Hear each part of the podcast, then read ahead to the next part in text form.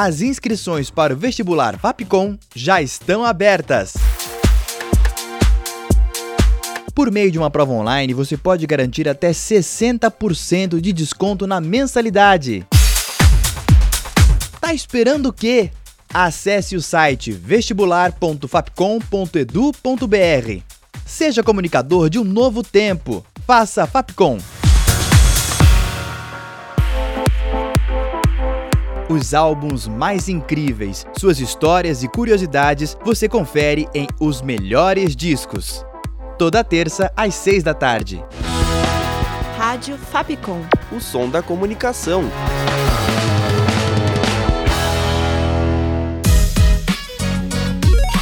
Você curte as atrações da Rádio Fapcom? Então siga a gente nas redes sociais. Procura por arroba canal Fapcom e fique por dentro de tudo que preparamos para você.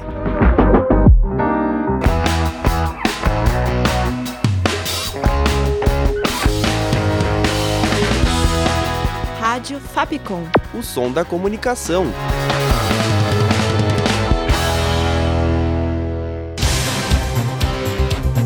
Panorama.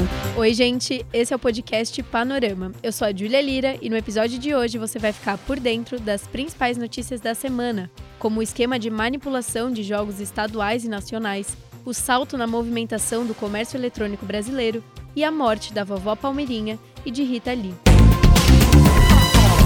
Nesta quarta, dia 10, o ministro da Justiça e Segurança Pública, Flávio Dino, anunciou pelas redes sociais que a Polícia Federal vai investigar o esquema de manipulação de jogos estaduais e nacionais.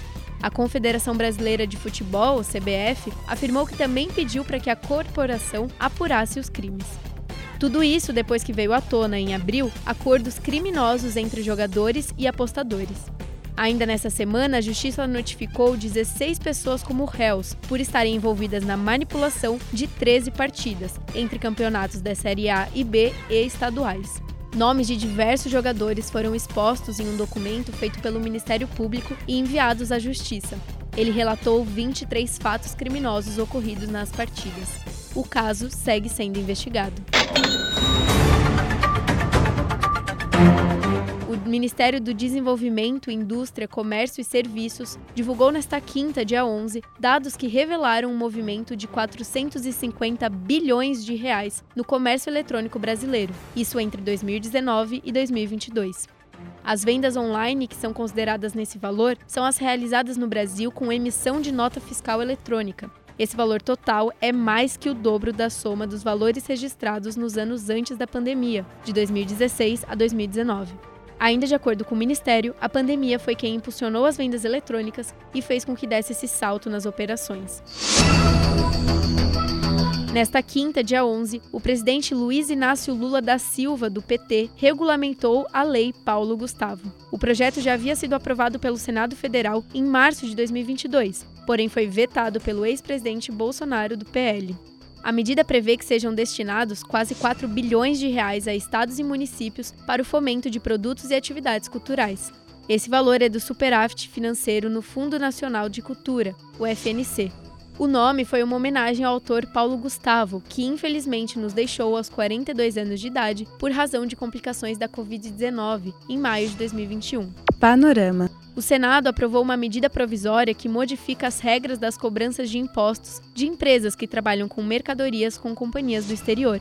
A medida foi aprovada nesta quarta, dia 10. O texto já está em vigor desde dezembro do ano passado, editado pela última vez pelo ex-presidente Jair Bolsonaro.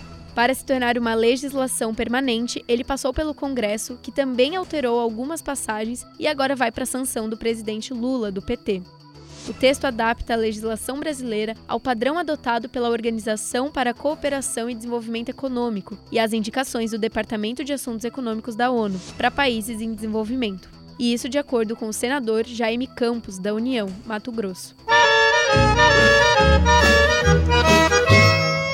Palmira Neri da Silva Onofre, ou a vovó Palmirinha, morreu no domingo, dia 7, aos 91 anos. A apresentadora começou na TV aos 63 anos, através de uma participação no programa da Silva Popovic, na TV Bandeirantes. Depois passou pelo Note a Note, programa da Record apresentado por Ana Maria Braga, e sempre no mundo da culinária, ensinando receitas. Em 1999, ela começou com seu próprio programa na TV Gazeta, o TV Culinária. Depois de 13 anos na casa, foi para o canal fechado Fox Life, no programa da Palmeirinha, e lá ficou até 2015. Depois de 20 anos, em 2019, Palmeirinha se reencontra com Ana Maria nas telas da televisão. Ela participou do Mais Você na TV Globo.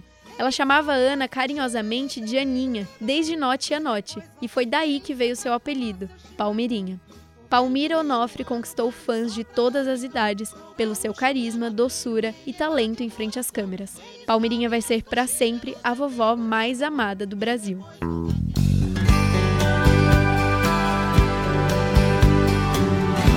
Quem também nos deixou essa semana foi um dos maiores ícones da música brasileira, Rita Lee.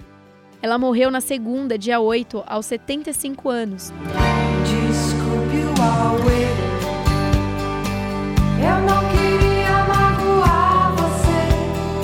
2021, ela foi diagnosticada com câncer de pulmão e desde então vinha passando por tratamentos. Mesmo achando cafona, Rita é conhecida como a rainha do rock brasileiro e construiu uma trajetória na música repleta de criatividade e quebrando qualquer padrão imposto às mulheres na época. Rita formou uma das bandas de rock mais importantes do Brasil, os Mutantes. Logo depois, fez parte de outra banda, a Tutti Frutti, banda com a qual gravou um dos discos de maior sucesso da cantora, Fruto Proibido, de 1975. Sucessos como Ovelha Negra e Agora Só Falta Você são desse álbum. Roberto de Carvalho entrou na banda e pouco tempo depois, ele e Rita estabeleceram uma parceria intensa, tanto musical como amorosa.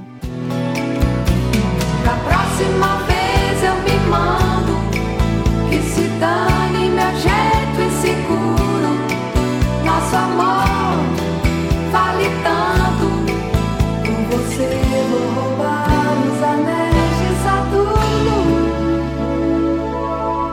Ambos tiveram três filhos e ficaram juntos até os dias de hoje.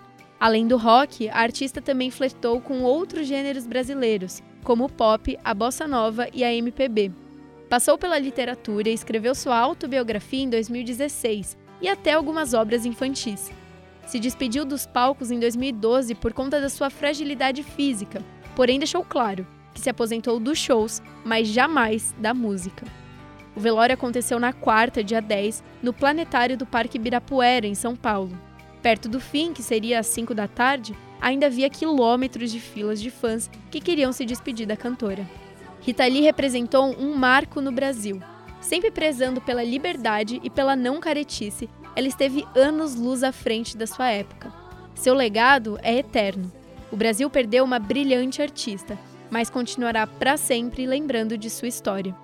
E que não deixemos que nosso país caia na caretice sem Rita Lee por perto.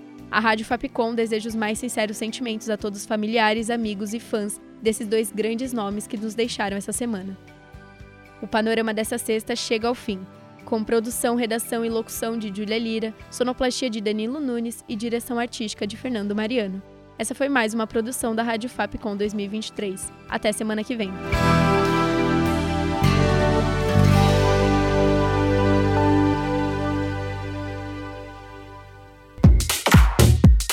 Inscreva-se agora no vestibular da Fapcom.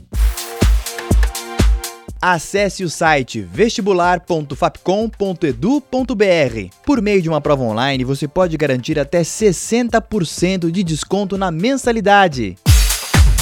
Não perca a chance de fazer parte da faculdade referência em comunicação. Seja comunicador de um novo tempo. Faça Fapcom.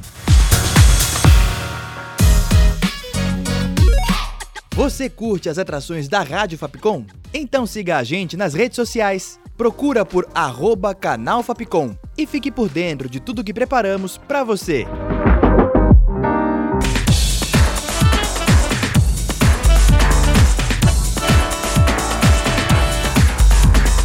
Rádio Fapcom. O som da comunicação.